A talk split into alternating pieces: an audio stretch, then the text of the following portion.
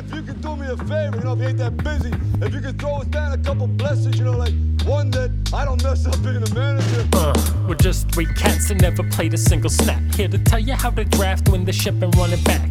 The stats ain't tell the story, this the story of the stats. You can stick it to your friends, what's more glorious than that? We're victorious in rap, bringing wrath to our rivals. We're here to shun the stats, laugh, and lead you all the titles. Stick to the path and follow us, disciples. The only sin is math, and all you need is the Bible. It's the fantasy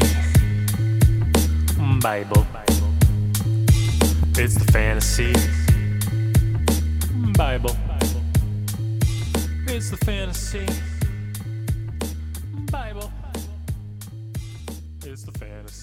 It's the Fantasy Bible. It's your host, Nathan Binder. Here with me today, as always, is my good friend Dane. Dane, how are you doing?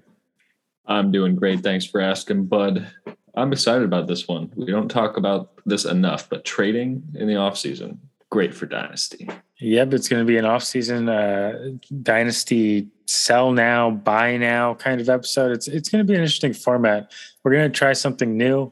It could crash and burn, or it could be fantastic. We'll, we'll wait and to see. We'll get through some some uh, housekeeping items, and then we'll get into that. First off, Dane, can you tell the people where to find us on social media?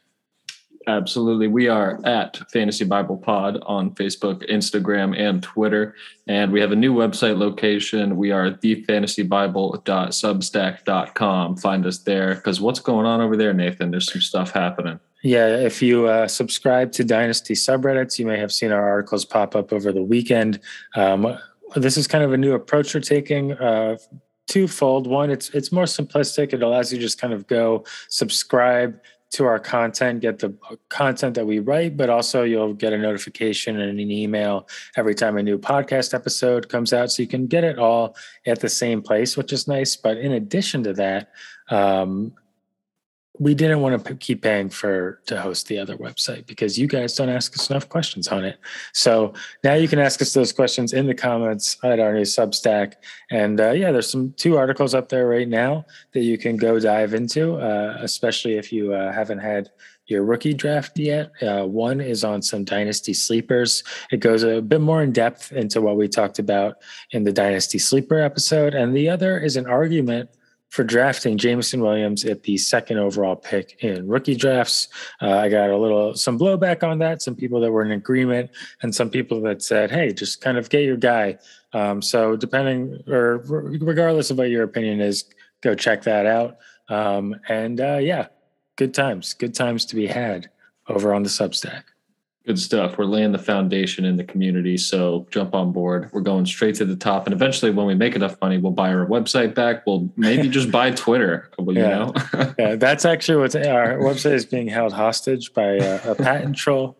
He wants $5 million. So if you head on over to kickstarter.com slash the fantasy Bible, um, we're doing a little fundraising for that as well. All right, Dane, I do have a mystery question before we get into today's episode. Excellent. Um, so my question is, we're you know to kind of preface this sort of sell now uh, narrative that we're about to get into. Are you considering is Jonathan Taylor going to be on this list Mm. now that the Colts have signed Tyson Williams to their roster? you think that Jonathan Taylor's time as a starter is pretty much short lived, probably uh, almost waiver cut to the waiver worthy now that Tyson Williams is there to take the reins? So at first, I thought this was a completely illegitimate, you know, terrible question until you mentioned the famed Tyson Williams, and now I have to think about it. No, no, unfortunately not. Uh, pretty funny though. Uh, Jonathan Taylor, don't trade him unless you're getting like three firsts and some something. I don't know, but uh, can't can't trade that guy um, unless you're just completely rebuilding and you just love getting I don't know a bunch of picks next year or something like that. But just yeah, don't do that. All right. So let's get into this this this business here. So here's how it's going to work. Dane and I, we each have nine players that we consider dynasty sell now players, not redraft players, but dynasty sell nows that if you have on your roster that you can sell for a variety of reasons, whether um, you know maybe it's age or maybe you just don't believe in the player profile. We'll get into that later. But uh, we each have these nine players, and you may be asking, well why don't you have any buy players? It's because Dan and I you know, the, the great thing about fantasy is that perspectives differ. So we don't know what each other's lists are. We're going to go three rounds, give each other three players from our lists, and see if we can work out a trade between uh, those three players that we each have to come to agreement to kind of one give an example of you know what negotiations might look like for these players but also uh, you know some options in your own league that you could pursue on your own i think it's going to be fun i think it's going to be interesting and i think dane that uh, we should add a new rule Sure. Yeah. What what rule would you like? um, i think we should get two swaps so if we can't come to an agreement in one in one uh, you know tier we can Mhm. swap one of those players out from another player and then we get to do that two times total over the course of the episode and then i also think we should put a time limit on each round but i'm not sure what do you think 10 minutes per round tops to try and get a deal done before we move on to the next one Oh yeah, that seems like a, a long time. Yeah, we, I think we'll know around the two to five minute mark whether we're close enough for a trade or not. yeah man i just typed timer and 10 minutes came came up it's uh they're, they're they're really plugged in here. Okay, so let's get into this, Dana. Uh, did I, I, I covered everything, right? You would say. Yeah, that was an excellent intro. Went smoothly. Let's get into some dynasty players to sell. All right. So, uh, how do you want to do this? Do you want to give your three, and then I'll give my three, and then we'll go from there? Yeah, yeah, that sounds good. All right, I'm going to start hot. Deebo Samuel, trade him now. His value never going to be this high again. I mean, you saw him, he was a running back and a wide receiver. He has been vocal about not wanting that role in the future, and he's only going to have that opportunity, in my mind, on a Kyle Shanahan led offense on the 49ers, who he also has said he doesn't necessarily want to be a part of right now. Uh, he's, you know, looking for a new contract. He might be on the 49ers this year. We'll see. I believe he probably will be.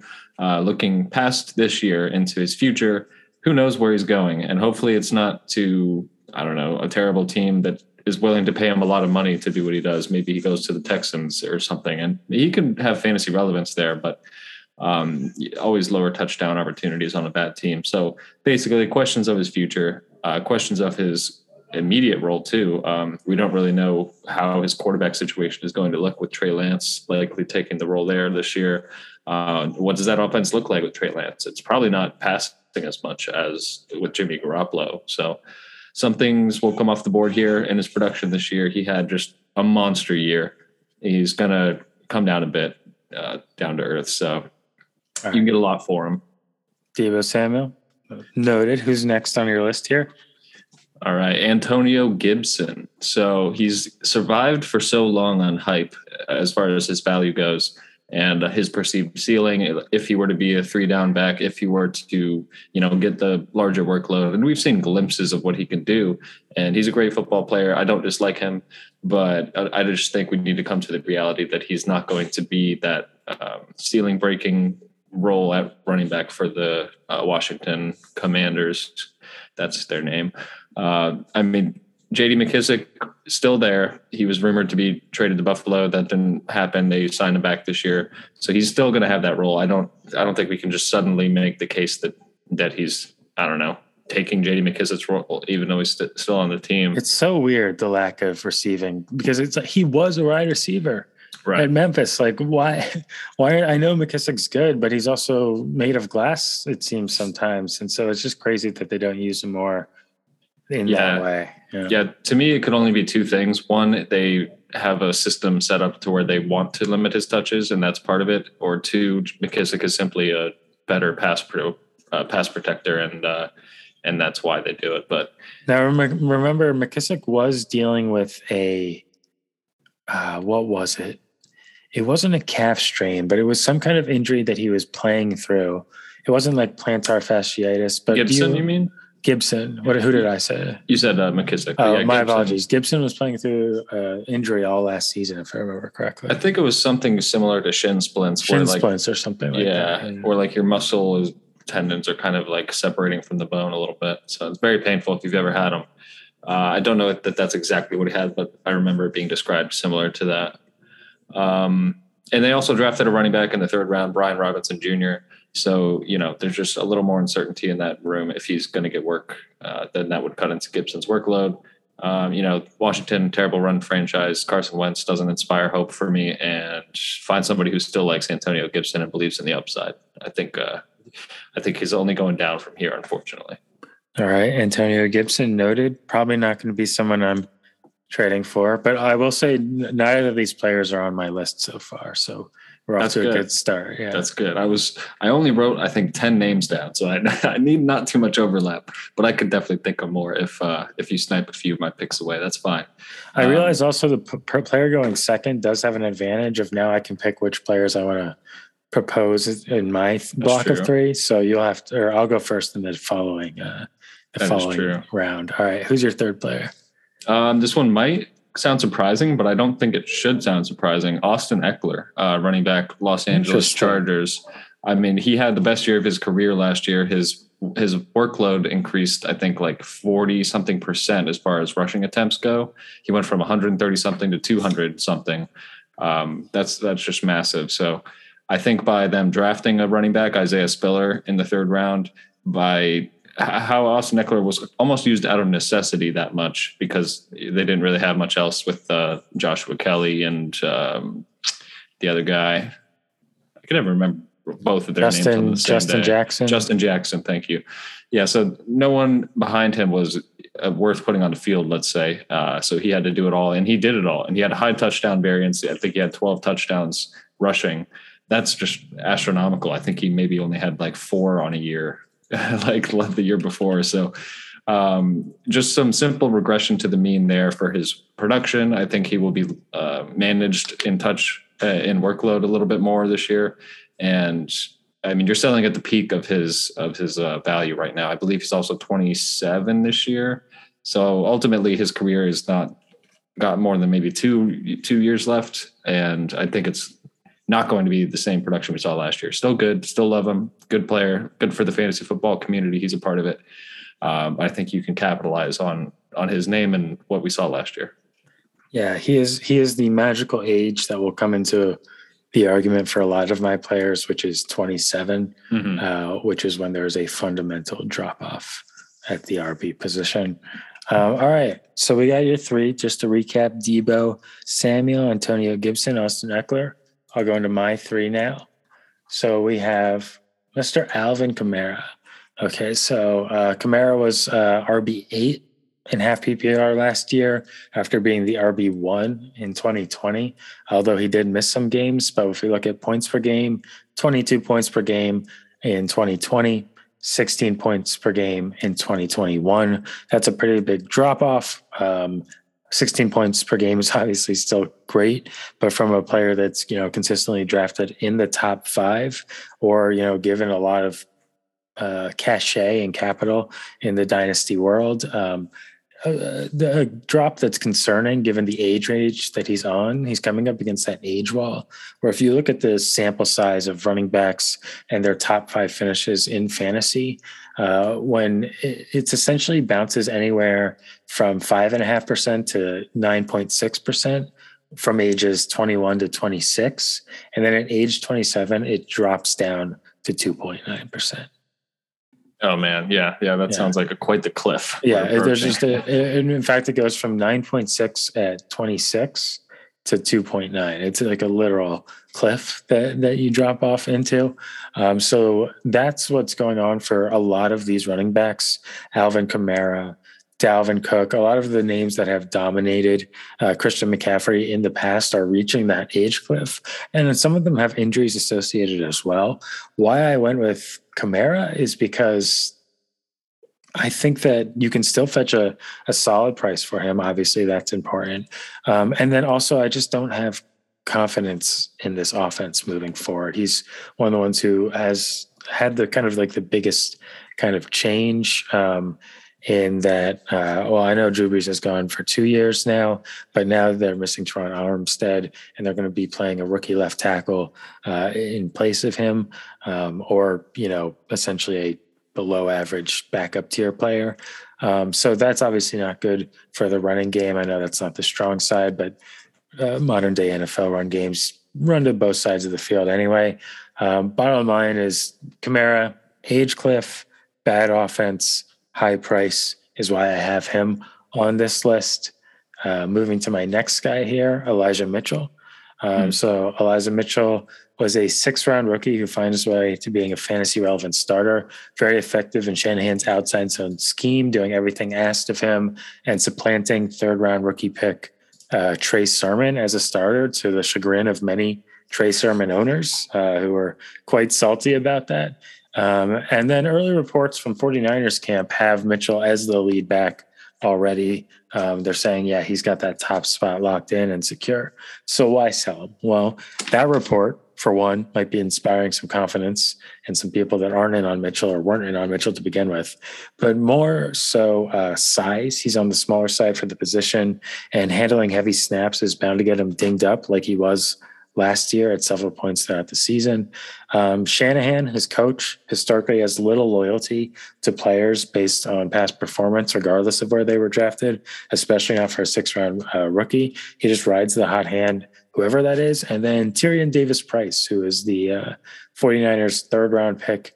Uh, in the draft this year. So back to back selections of Trey Sermon and Davis Price kind of reveal a certain desire for a physicality at the position. Uh, Price is 6'1, 232, and apparently he slimmed down for the combine. And the 49ers coaches said, no, get back up to 235 That's where we want you playing. So they clearly want, uh, you know, a power back in this offense uh, that's going to take some snaps, especially some early down snaps away, or potentially could from Elijah Mitchell. So there's just a lot of concerns about the player. So if you can fetch like to me, even a, a, second round pick for him for a player that you probably picked up off the waiver wire, um, that's probably a, a, decent selection, especially in a draft like this where it's pretty deep and there's some good names going in the first half of the second round. Um, and then finally here, uh, who is next on my list? Okay, uh, Michael Carter. Uh, to, to, the Jets. And I, I, kind of debated between Michael Carter and Rashad Penny. Didn't want to choose, choose two players with two similar of a profile. So I went with Michael Carter because he's a, a like Rashad Penny, another player that is his team drafted a prize running back highly in this year's draft. Michael Carter was a fourth round pick. He's a smaller running back. I just think that there's not going to be enough scoring opportunities uh, or work to go around on this Jets offense, which was pretty terrible last year and we're expecting to take a leap, but that's a leap to hopefully like, you know, the 20th 18th, 17th best offense in the league, something that Breece Hall can be relevant on, something that Garrett Wilson can get some good snaps in. But when you think about all the additions to this offense between Elijah Moore, between Corey Davis, between Breece Hall in the draft, um, there's just not enough snaps to go around, I think, for Michael Carter. Not to for him, he's going to be useful in that NFL offense way, um, but I don't know if he's going to be useful as a fantasy back. And I think there's some people that view him as an ascending back and maybe think that this offense can uh, be relevant. So to me, he's more of a toss in candidate to get the, to a trade where it needs to be. But he's someone that I uh, personally lack belief in. So we have our three players on the board. We've got Deebo, Antonio, and Ekeler on your side. I've got Kamara, Elijah Mitchell, and Michael Carter. What, yes. what, what can we make happen here, Dane? Man, so yeah, tons of running backs I think are going to dominate this list just because in Dynasty they're the easiest to sell. They turn over the fastest. You know, the shelf life is the, probably the lowest of any position for fantasy. So a lot of running backs here. Um, I mean, my most valued player is Deebo. I would say, based on the wide receiver position, having much higher value long term. Um, so I'm maybe trying to move Deebo for two of these guys if it it probably wouldn't include Kamara if it was two of them, though. I mean, that might be hard to get done. Well, yeah, I was curious if you would do Ekeler for Mitchell and Carter. You you know you're taking a mm-hmm. chance on youth at the position, two guys yeah. that were later round picks, but that shined in their rookie years, and then moving off of a player that is in the twilight of his career, so maybe has one to two, three at max relevant seasons, but is mm-hmm. in a mm-hmm. high floor offense mm-hmm. um, despite having a bit of an injury history himself. That I don't see someone taking that. No, um, it's it's hard because you're getting enough value like on paper but ultimately there's so much risk with Michael Carter and Elijah Mitchell's future that you're you're trading for youth, but not nothing reliable. Uh, at least past like we know what their roles will likely be this year, and even that's up for up in the air on some level. You don't know how much Michael Carter is going to be on the field now that they drafted Breece Hall in New York, and then Elijah Mitchell, like you said, and Tyrion Davis Price. You, you don't know. Um, so it's going to be interesting, but I don't think that's a trade I would do as the Ekeler owner, unless I mean I would want I'd rather get like draft capital. Um, if if that was a position, if I'm trying to trade away Ekeler in my mind, I don't think I'm going to win the championship in the next two years. That's that's where my mind is at. So if I'm trading away Ekeler, those players don't necessarily give me the most confidence after the next two year window. Like that, I don't know. I guess context would matter a lot on how your team um, feels and the strengths of your roster build right now. But um, ultimately I, I might i might do that but i'd maybe throw in like a third rounder on top something like that i have one that's maybe more interesting or might be more appealing to two hypothetical parties. Um, so austin Ekeler is 27 he's a year older than alvin kamara. Would you do austin Ekeler and say a late second or maybe an early third um, for alvin kamara? And just a swap of two running backs that are both in similar situations. Mm-hmm. But I don't have Austin Ekeler on my list. You, you assumingly don't have Kamara on your list, or do you? Correct, I do not. So these are two situations where maybe that could work out. Two similar players, but maybe we swap because one of us believes more in Ekeler. Mm-hmm. Yeah, so you're saying I would have to throw in a second with Ekeler to get Kamara? Yeah, because Ekeler yeah. is older. Um, now it doesn't line up that way on the chart. The chart says Ekeler is more valuable. Um, yeah, and I think that's just based on the offense. And Ekeler had a good year last year. Kamara did not necessarily have the best year. So yeah, he had a good. I mean, he had a good year overall yeah. in terms of his finish, but it wasn't very a very productive year, and he missed those games. Um, so yeah, I mean, like there's that's the thing. It's like there's a good chance. It's basically the difference between Ekeler probably has a better season this year, but Kamara, what if his career lasts a year longer? Like, what if you get that extra year? And so mm-hmm. that's maybe what you're trading for. Um, or maybe it's just a straight up player swap. Yeah, yeah. I mean, if you're, yeah, it, you could swap pretty, pretty horizontally there, I think. But uh, so no interest in Antonio Gibson from you. Are you out on that guy? I'm not out on him, but I'm not trying to acquire him. Like to me, he's more of a hold because I do believe in the talent and I do believe mm-hmm. there were injury limitations and offensive ceiling limitations last year.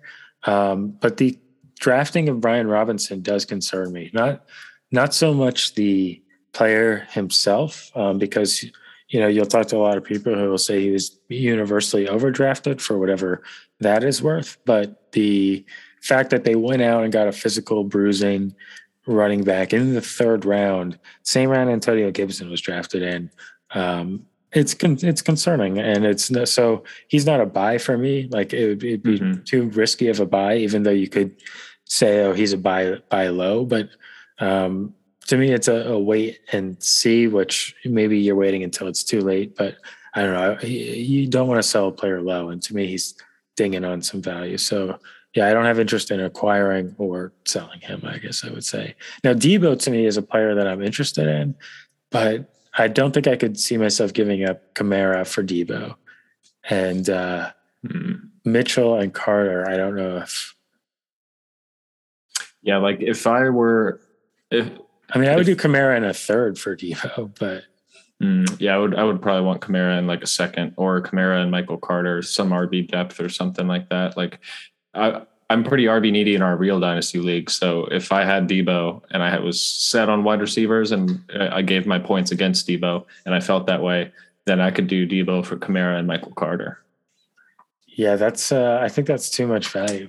All right, then I'll throw in a third rounder for Kamara, Michael Carter. All right, let, let's see what a third, third gets us here. Um, that's as far as I'm going. All right, let's do it. All right, I'm glad glad we made it happen because I was not budging any higher on that one. Okay, so Kamara and Carter for Deebo. and I'm going to say a 2023 third because that seems the most fair. All right. I guess I'll go into my next three here. All right. Okay. So we have, all right, this is going to be a juicy one. Mike Evans. Oh, that's a very good one. Um, very juicy because I mean, because no one's really thinking about Mike Evans because consistency. Thy name is Mike Evans. This is a guy that's had a thousand yard season every year of his career, seven year, eight year career. I can't remember, but one of those two numbers. Uh, but the thing is, if you're re- a rebuilding team with Mike Evans on your roster, this is your chance to sell him before his value plummets. He's signed through the 2023 season. Then he'll be a free agent. He seems like the kind of guy that the Bucs are going to keep around no matter what. He seems like a lifelong Buc kind of player. Now, there's been a lot more player movement in recent years that could make me question things like that. But mm-hmm. this is a guy that seems like the Bucs are going to pony up to keep him around. I mean, there are people generational Bucs fans that have Mike Evans jerseys jerseys at this point. Uh, I mean, small generations, but still. All right. So he and then so this isn't anything again against the player. Mike Evans is getting older, getting into his 30s, but his skill set is one that I think is probably going to translate. He's not, you know, an elite downfield separator. He's a contested catch receiver um, and a separate or a possession receiver, and I think that'll uh, continue. Um, um, but Tom Brady probably has one more season left in him um, in Tampa Bay. I mean, he retired. I don't think he's coming back. I think he's coming back and trying to win one more Super Bowl because mm-hmm. he wants to end on a Super Bowl. And then he he's done. He said 45 before. And if he comes back, there's no guarantee that he comes back on on the Bucs. So if you're focused on the future, Mike Evans is a player that has very high value now that you would be, in my opinion, getting ahead of the curve to sell him, especially if you're on a rebuilding team. And I think you can just get, you know, prime prime return on him because uh, you know, opinions of Mike Evans are are very high. Um, even though he's kind of I mean, not that he's bad, but his ceiling is, is, you know, there's a lot more ball dispersion on that or dispersal or whatever you want to say uh, on that offense that makes him a little bit uh, less relevant if he's not getting the touchdown. So uh, there's M- Mike Evans for you. Solid points. Darren Waller. Um, Ooh, another good one. So I tried to get at least one tight end in here, and uh, wanted to throw Waller in. Um, he's you know that rare enough tight end that he's going to be highly valued still, especially because tight ends are so hard to find in dynasty. But there is a new 10 reception a game player in town and his name is Davante Adams. And uh, Renfrow, also an insanely nasty player, an insanely nasty red zone player. Like there's, I don't know if you saw that route running uh, highlight reel of Renfrow going around on, on Twitter the other day, but it's, it's just no. the footwork is incredible. This guy doesn't make any sense.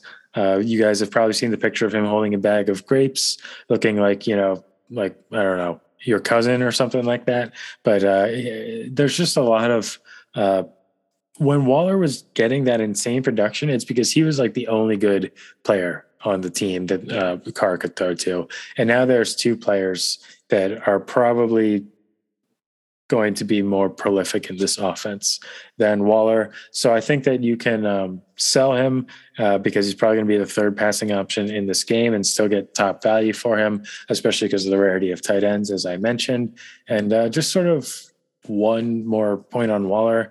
When Foster Moreau stepped in for Darren Waller, uh, he performed admirably. So that's not really a knock on Waller, but it's just like, you know, maybe they feel a little better about sitting Waller out when you know he's dinged up, which has happened in the past. Okay, and then finally here, uh, Juju Smith Schuster uh, is the last player in this trio. So Juju is someone that you can probably sell for like better value than you could. Like that's the thing. Like Juju's free money right now. That's the basic principle. He is a player that has done absolutely nothing whose value has gone up simply because he was traded to a different team. That team is playing him Jack Jack Baloney. They're playing him nothing. They're paying Marquez Valdes-Scantling more money than Juju. And with the schematic changes that we can sort of anticipate in the Reid offense this year. Seems like it might be a little bit of a return to some early 2000s Andy Reid kind of stuff with the departure of Tyreek Hill, less explosion, a lot of wide receiver blocking in rhythm. And I think that is what I got Juju because he is kind of one of the best blocking receivers out there. Um, so I don't think that Mahomes is going to magically transform Juju back into a fantasy relevant player. Um, I mean, maybe fantasy relevant, but not worth the return that you could potentially get on him. Uh, just kind of ask yourself if Juju was traded, and I know this is kind of a silly question to the, but if he was on the Jets or the Giants or the Falcons, would you have any, would you value him? No, you wouldn't. So that's what you no. think about the player. Okay. So you, you really only are valuing him on based on landing spot. And that historically can have far less of an impact than you might expect, uh, especially given the drafting of Skyy Moore, the contract situation for Scantling.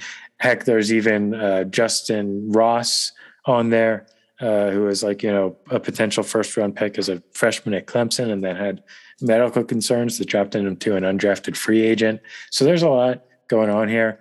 On oh, Josh Gordon, Josh Gordon is on the mm-hmm. roster. Can't forget that. Um, so I just don't expect Juju to like really stand out, especially since he didn't do so uh, the past few years at Pittsburgh. Um, so yeah, free money on Juju, and that's kind of my uh, thought there. Yeah, those are all excellent picks. I just have one thing to add to Juju. Um, do you think the reason they brought him in to Kansas City was so that Patrick Mahomes' younger brother and him can do TikTok collabs on the on the field? Do you think I that's think, uh, the real motivation there? I think that is probably why he's getting paid so little money is because uh, they were like, listen, we really don't want we want the player, but we really don't want to encourage whatever's going on with the uh, the TikToking. Yeah. Oh man. All right. Anyways, good list. I've got a few names myself. I'm going to start with a player who became a fantasy darling at the second half of last year. Won a lot of people their championships, I believe. Uh, a player on a, roster that was devoid of talent, uh, especially at the wide receiver position. We've talked about him before. Amon-Ra St. Brown second year wide receiver this year, um, Detroit Lions. Jared Goff still the quarterback there. He had he had shown some great flashes, uh, you know, down the stretch there, but Jameson Williams, highly touted wide receiver talent in this year's class, drafted by the Detroit Lions. You can catch Nathan's article about him, makes a great case for him. Um, basically what I'm saying is Amon-Ra St. Brown has almost no chance of being the wide receiver one in this offense the moment they made that pick. So his ceiling is capped going into the future, especially. Um, a million questions of what that offense is going to look like after they move on from Jared Goff. Um, Amon-Ra St. Brown is also not somebody who was uh, invested a lot of draft capital on by that team. So there's no telling like if he's supplanted by maybe they draft another wide receiver next year and then he's the third wide receiver. There's a lot of uncertainty DJ on rebuilding. Chark yes, DJ Chark also there to take away some work this year. That's a good point. Um, so yeah, in summary, Amon Ra, the sun god, will forever live in Jameson Williams' shadow. Agreed. All right, next on next on your list here. All right, now I'm going with somebody who also had a similar path last year um, out of nowhere. Rashad Penny, uh, running back, Seattle Seahawks. Uh, they traded Russ away, as I'm sure you know by now. Everyone listening should know that. Um, so the offense is not going to be as good, but they still will have a solid run game or at least attempt to. And Rashad Penny showed up late last year, um, had a great stretch. They needed him. Chris Carson went out with a neck injury. Chris Carson still up in the air whether he has a football future. I would lean toward no. Um, so Rashad Penny is going to get a lot of work this year. Uh, if he can stay healthy himself, that's a big factor. And of course, they drafted uh, young rookie talent um, Kenneth Walker yes, thank you. I was I was like Ken Kenny uh, yes Kenneth Walker, who I'm also getting very excited about based on my opinion of wanting to sell Rashad Penny right here. So um, you know, just a lot of things that you should capitalize on with the value that you saw last year. Or sorry, capitalize the perf- on the performance you saw by Penny last year, and try to get as much value as you can because he was probably just clogging your bench up until that point. Then you were glad to play him. Now you can cash in, move on. Don't don't try to chase the dragon here and I think that he can do this for a couple more years. It's probably uh, maybe half a year if he's healthy. We'll see, but um, yeah, that guy. And then James Conner, kind of the same thing here. I mean, we've we've had a lot of conversation about aging running backs or running backs who had a splash year that are, you know, maybe toward the end of their end of their contracts or end of their peak performance years. So James Conner fits all those uh, all those marks there. And you know, is he going to score 15 rushing touchdowns this year? I don't think so. That that's like crazy. That's not going to happen again. And that's where he got most of his work. Only had 900 rushing yards. He was a pass catcher out of necessity. I don't think we'll see him as a three down back as much this year. Uh, they're going to want to keep him healthy, um, but he actually might have a strong start to the year with D Hop being suspended. So if you can't get the trade done in this offseason, you might look to capitalize shortly into the season. Um, for a win now team, they would probably love to have somebody like James Conner. But beyond this year, I, I mean, you can't count on him for anything. So that's where I'm at. Okay, well, you're not getting Mike Evans or Darren Waller for any of these players that you've lined up here. So I would uh, I would do a straight up swap of Juju and James Conner, or I would do Juju and a third for Amon-Ra St. Brown. Hmm. Um, and I don't think someone. I don't know if anyone would take either of those deals. But no, if you did Juju in a second, I would do Amon-Ra. It would have to be a late second. Juju's only 25 years old. Yeah, he's young. So I mean, he has that going for him. But like you said, outside of his rookie season, where he relied on Antonio Brown, the dark hole of that offense, bringing everyone to his side of the field, uh, he hasn't done much. So like you said, what do you believe in the player, Nathan? You don't believe in Juju. But the upside of the sun god, I mean, come on. Would you do a second for James Conner straight up? Yeah, absolutely. Okay. So as long as it's like mid to early second, you know. Well, let's say it's a late second. Okay. Well, yeah, I'll probably still do it. Yeah. So any I'd, second. Okay. Yeah, I'm doing that. okay. So there you go. There's one because to me, I would do that if I, especially if I'm a win now team, because I think James Conner is going to get enough snaps on this. I mean, James Conner was a good player last year. He was a top 10 running back. Um, mm-hmm. And he's been good in the past. He has had injury concerns in the past, but um, I believe like, here's my, here's a little judgment that I like to do uh, when I go into a running back room.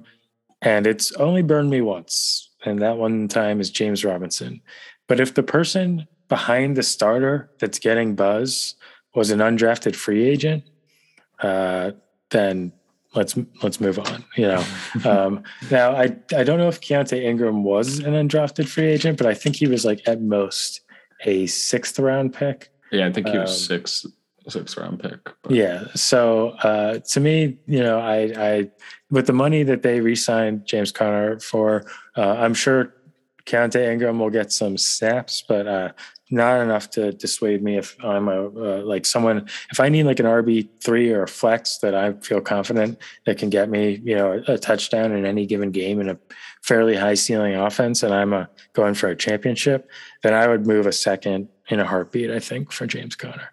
Yeah, I think that's very accurate. And yeah, on the flip side, if you're a team that has James Conner and you don't think you have a strong case to make the playoffs, you should move him right now. Yeah, and I don't think I would give up Juju and a second for Amon-Ra St. Brown, just because I, while I like Amon-Ra St. Brown, to me, he and Juju aren't that dissimilar as players. like, like they're they're neither are like extreme athletic ceiling kind of players. They're both mm-hmm. like you know uh, slot receivers to a certain degree. So I uh, I couldn't like I don't know if I would just want to pay a second to get three years younger on a worse team uh, for you know a very similar player um, on a team that's going to have less pa- passing output. Um, so to me, I think that's probably the only one we can get done out of this group, unless you see something else. And that one's cheating a little bit because we didn't. I didn't include any of my players. um, yeah, I mean, I'd have to shoot for the moon if I'm going for something like Mike Evans, and to me, that's like a win now move. That's like I want to win now, so I wouldn't be trading James Conner in that situation, and I probably wouldn't be trading trading Rashad Penny. So, I mean, if I'm looking to get Mike Evans, I might give you Amon-Ra St. Brown and a second, but that's probably as, you know, as I would take a first. Uh, yeah, right. Yeah, because you're not giving up uh, Mike Evans for uh, and not getting yeah. a first round pick out of it. Now it could be a late first, it could be the last pick of the first round, but um, I don't. But I also think that, uh, yeah, I don't know. I think that would be giving up too much for Mike Evans. That would be. Yeah, I wouldn't do that. Yeah. Okay. It's because it, it's that whole thing of like, what's a good trade and what will the person do? Um, because I do think Amon Ra in a second is probably fair. Um, but yeah. you give it like to give up a player that you know has been consistent over the past eight years for one that's done it for one. Just mentally, it's it's a very difficult thing to do. Um, and then the other one that I was thinking about that doesn't make any sense is like James Conner in a first for Mike Evans because that's like two teams that are trying to win now that are just like weirdly swapping pieces, which yeah. doesn't really make sense. Whereas like the first one we did of like Kamara and Carter and Deebo, like that's one team that's trying to get younger with Deebo, and another that wants to win now with Kamara, but also have like that backup lever and Carter just in case this trade foot to like you know blows to pieces or something. Um, all right, so you ready to move on to tier three here? Yeah. Or round three rather. Um, all right, let's let's hear those players. All right, I'm gonna throw out Michael Thomas. I mean, I keep forgetting this guy is still in the league playing football. Haven't heard much from him since What? his Michael Thomas is like a sell two years ago, not a sell now. right, but I mean, it's not going to get better. That's it's a lot of the same case you made for Kamara. I mean, he's older. He's 29 years old. That offense is not going to be what it was when he was uh, thrown to by Drew Brees in 2019, where he had the all-time reception record of 149. That's not that's not happening with uh, Jameis Winston uh, the way they want to run the offense, and that's not going to be sustainable production at all. And especially going into the future, I mean, what happens after this year? He's my point here with Michael Thomas is that his value at, from this point on is just sliding down the cliffside uh, perpetually uh, without stop to momentum. He might So have you, those. You don't see there's a situation where you know he's healthy enough to play, and he has a thousand yard, six touchdown season as the you know the lead. So that's option? possible, and that's the case that you're making when you're looking to move him. Like that's that's certainly possible in his uh, his realm of outcomes. But um, they did draft Chris Olave. They did trade for Jarvis Landry. He has a lot more competition on that offense now. That's a good. That's a good point. Is a team confident in Michael Thomas going to trade five picks to select Olave? Exactly. Yeah. They know he's not his uh, the future for the Saints, and that's a big part of this uh, this move as well. You're trading him based on what he did in 2019, and th- that might not carry as much weight as it did two years ago, but um, he's still got that name value, and a team that's looking to win now, they might like that on their side. So, All right. Who's next? All right, going for Amari Cooper, traded to Mm, the very interesting. I like this one. the Browns, uh, who also acquired Deshaun Watson, they are loading up on offense, trying to make a move here. Um, so you you got to imagine that his value has increased with that move. Uh, Deshaun, Deshaun Watson, great quarterback, questionable human, um, but. Amari Cooper also has like his own name value here that we saw flashes from, but he's never really had like a 16 game stretch. It's always come in bursts, and it's never when you need it in the fantasy playoffs. It's always just like all right, I feel super confident. This is a great matchup for Amari Cooper, and then you get burned. That's that's how I felt when I have him on my roster. I know you've had him in a league or two. Um, You know what the m- messed up thing is? Is like I go after Amari Cooper because every time Amari Cooper plays the Eagles, he absolutely torches them. And so, like in my mind, like most of the times I'm watching Amari Cooper closely, it's him just racking up like you know 170 yards against Michael Jacquet or whoever the terrible corners that the Eagles have been rolling out. So yeah, I, but I'm totally with you. Plus, the increase is like totally fabricated. Like I get that he's going to have more quote unquote opportunity in this Browns offense, but it's not like he is going from you know Taylor Heinicke to Deshaun Watson. He's going from, a, in my opinion, a better quarterback than Deshaun Watson to Deshaun Right. Watson. So it's uh, it, it's purely based on like, oh, can he be that high volume guy? And he's like never been that guy really, at least not in the past few years. Right. Yeah. So I think you're with this move right now. You're capitalizing on the the unactualized ceiling that he has been created by these moves in the offseason. And essentially, you're cashing in on him hitting that ceiling. Whether he does or not is now no longer the risk you're taking. Um, somebody's going to love Amari Cooper in your league, especially with you know the whole the whole retooling of the offense. They're going to look to pass a little bit more, but it's ultimately still a run first team. That's a big part of it as well. On paper, he's the best wide receiver they have. Um, and we'll see it in bursts. He'll have some splash plays. He's a good wide receiver. Somebody will want him. Easy to move, I think. Can I ask you an unrelated question before we get to your next player? Absolutely. Um, so, do you think that Davante Adams has had a hit in value, however slight, from moving to the Packers to the Raiders? Yeah, yeah, he definitely has. Okay, so to me, that's like a perfect compass for the situation. If a like if we're if a player's moved to a quote unquote better team, then that's like Dane said, unrealized inflation, however you want to put it. That's a great sell player.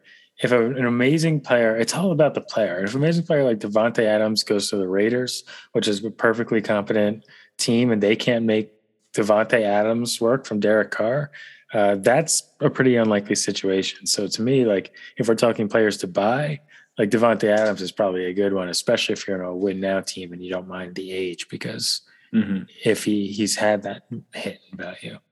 Yeah, same thing with like Tyreek Hill, but uh, to a more question marks than David Carr, uh, Derek Carr. Sorry.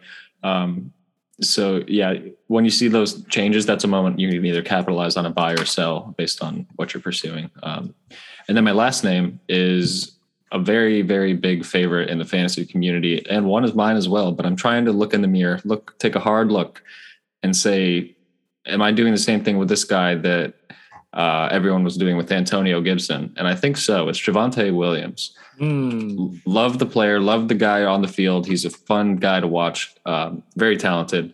He's still splitting the backfield with Melvin Gordon. They did bring him back on a two-year deal. So, I mean, it's it, it's one of those things. Are you chasing the what ifs here? Are you chasing the hype? Because the hype train, I mean, that thing is a speed train plowing through mountains right now. It's it, it's just been that way since we saw what he can do on the field, and um, I, I, don't think the hype has worn off since Melvin Gordon resigning. Of course, that's going to be a hit to his value, but ultimately, I think he's still heavily overvalued in the community. And there's going to be somebody like me who just a month ago was trying heavily to pursue him. Um, somebody's still going to believe everyone's running back needy in dynasty. He's going to be easy to move, and you can you can get a lot for him. So I think what you're doing is looking in the mirror, asking yourself what is actually going on here instead of what do I hope he can be. Um, so I think that's important to kind of check yourself on name values and hype sometimes. I uh, to a certain point I agree, but I also think that Javonte Williams is a better running back. I mean, than uh, Antonio Gibson. Like you watch that dude break tackles, it is insane. Yeah, I so, would absolutely agree with that. Yeah. yeah, yeah, You get like you get Chubb vibes from Williams at times. Like I think I meant in usage, the way that. Yeah, there's, there's, definitely a concern, but uh, yeah, I don't know that they'll commit to because it's not like the scheme has changed there. I mean, they brought in Russ Wilson. Uh, they're probably going to throw the ball a bit more, but that's not going to stop them from using both their running backs. They've been very successful with that system. They're not going to just go away from it, especially bringing Melvin Gordon back. So, yeah, I mean, I do think it's a situation where, uh, you know, goal line work is definitely going to get sniped, but I think a, a, talented player takes the horns no matter what, you know. Mm-hmm. All right, this is going to be kind of an exciting one. All right, so my first player here uh, is Derrick Henry. Um, so Derrick Henry, I already talked about Alvin Kamara just apply all those same reasons to to Derrick Henry. And offense in transition, moving on from AJ Brown, swapping in Burks, lowering the overall season, realizing that this is a team that, despite being the number one seed in the AFC, has some holes, has maybe not the quarterback to get them to a Super Bowl, um, drafting Malik Willis to bring him in there, just kind of, you know, retooling as they're going on. Probably won't be as good as they were last year. So Derrick Henry, also another year older, got injured last year, proved that he's not indestructible. Um, so, and then they're, they, uh, Titans also drafted Hassan Haskins. So much has been made of the, obviously, the swapping out of AJ Brown and Treylon Burks, two similar profiles. But Hassan Haskins is also a similar Derrick Henry profile, bruising, 220 pounds, 6'2 back, uh, excellent in pass protection, excellent at the goal line. So uh, just a tough running back, the perfect kind of running back to step in and fill a similar role if Derrick Henry is injured. Now, I'm not comparing a fourth round pick to the great Derrick Henry, but there are just, uh, you know, like I said with Kamara, injury concerns, overall offensive ceiling concerns here. Um, and then also you add in the the rookie aspect. I just think Derrick Henry is a player that uh, might have taken a tight uh, or a slight hit in value because of that injury last season, but is still a highly valued dynasty asset for especially for a win now team and can probably fetch you um, some top draft picks or, or a good rebuilding asset. Um, and then next year, DJ Moore. Um, so this is finally my chance to get on my I don't get DJ Moore plat soapbox here because like year after year, I feel like this guy gets hyped up and he does like next to nothing. I mean, he does stuff. He does the exact same thing every year. He catches like 1200 ish yards, 1100 yards and four touchdowns. He's got four touchdowns every season for the past two years. And eventually the touchdowns aren't going to come. Like this guy might just not be productive in the red zone. Plus, the Panthers stink, and there's no sign of them getting better anytime soon, unless they trade for Baker Mayfield and Baker has a good season, or Matt Corral ends up being something. This is a team that I don't really see a way out of the muck anytime soon. Um, so to me, like DJ Moore is a player that somewhere in your league is a DJ Moore hype beast. And you can uh, offer them DJ Moore and, and probably get a, a good player that's has a higher ceiling because I think DJ Moore has just basically shown our ceiling, and it's not a bad ceiling. And he's a player that when we come to redraft season, I may feel differently about because I, think that he's probably somebody you can get at a certain value. For example, um, last year, I think he was the 26th receiver overall in ADP, and he ended up as like the 21st scoring receiver. So there was a slight jump there between where he was drafted and how he finished the season there and that that drafting was a reaction to people getting let down years and years. And now maybe it's like oh maybe he's undervalued. Maybe dj moore rises back. No mm-hmm. we know what dj moore is. Um, so he's a good piece to add in to to do something here. And then here's the bombshell dane. Uh, i think devonta smith might be a sell now Okay, I'm glad you're on board. I actually looked at his name and I thought about it. So go ahead, make the case. So DeVonta Smith is an amazing player, incredible player. Um, you know who else is an amazing, incredible player? AJ Brown. Yes, but not who I'm going to say. Ah. Think back to Minnesota a few years past. There was a player that everyone said was one of the best receivers in the NFL and his route running was incredible and his releases were incredible. And if he just had the opportunity, if he wasn't on a team that was run first, that wasn't targeting Adam Thielen so much, he would explode. And Stefon Diggs made his way over to Buffalo Bills and exploded. And that is kind of a situation that I fear for DeVonta in that AJ Brown has come in. AJ Brown is immediately going to be the alpha in this receiving room. DeVonta Smith, incredibly talented, similar similar skill set to Stefon Diggs in that route running ability, uh, super smooth. Um, but he might be the one B to the one A there, and the one B in the Eagles' low volume passing offense might mean 950 yards and six touchdowns, which is fine, but it's not a great fantasy season. Um, and so to me, DeVonta Smith, there's it's similar to what I've talked about to a lot of these players. And when I take my Eagles glasses off, like there might not be a clear way out of this. Like you're just banking on the Eagles being able to draft a Bryce Young or a CJ Stroud in the following year's draft or acquire a Kyler Murray or some veteran quarterback that becomes available to trade. And then that rookie quarterback also working out in order for this offense to have the passing volume necessary to make AJ Brown, who is signed for the next four years, and DeVonta Smith, who is signed for the next three years plus his uh, fifth year option, both relevant on this offense. So because DeVonta Smith is young, exciting, and incredibly talented, you can probably fetch an amazing price for him. When his overall ceiling in reality might be a uh, kind of iffy over the next few years. Yeah, you made a great case, and I can't say I disagree with any of it. That's a great one. Um, and when you were talking about DJ Moore, there was a guy that didn't make my list today, but Terry McLaurin. I had so many of the same opinions. When you were talking about DJ Moore, I was I was like, this was my exact argument for Terry McLaurin. Uh, but uh, yeah, good stuff, man. Let's try to make a trade. The nice thing about Terry McLaurin is he's a little bit closer to like he could get traded still in his prime. Where I mean, not that I mean, so could DeVonta, but he, he has more years to get to when he's a free. Could be potentially be a free agent or a trade candidate. Mm-hmm. Um, all right, so to me, we got to take Michael Thomas off this list here. Uh, I don't, I don't care about Michael Thomas, uh, but right. Javonte Williams does interest me. What interests you? Hmm. Um, I mean, Derrick Henry is a guy that would only interest me if I'm gearing up to win this year, and then I'm not looking back. I would take a swing at him. But the problem there is his value is so ridiculously inflated. I think the Derrick Henry owner is not going to want less than a first plus something, and that's not what I'm after. Like, like would I trade Javonte Williams for Derrick Henry straight up? I don't think I could do that just because Javonte has a whole career ahead of him. Derrick Yeah. Henry has I mean, dynasty year. value wise, Javonte is incredibly more valuable. Yeah, and right. dy- dy- dynasty's that weird thing where it's like, I mean, it's Derrick freaking Henry. Like, you know, he's got the chances of Derrick Henry having two more great seasons are probably more likely than Javonte Williams having one incredible season. So, um, but that said, like this is all about prospecting the future, and I agree with you because that stood out to me as like, oh, Williams Henry swap, but eh, I don't think I, I would do that as a Javonte owner. Now you got to hope that the ceiling is in the cards eventually for him. Um, like I said, I don't believe that it is this year, unless Melvin Gordon goes down with injury. But you know that's not a case you want to make a trade on.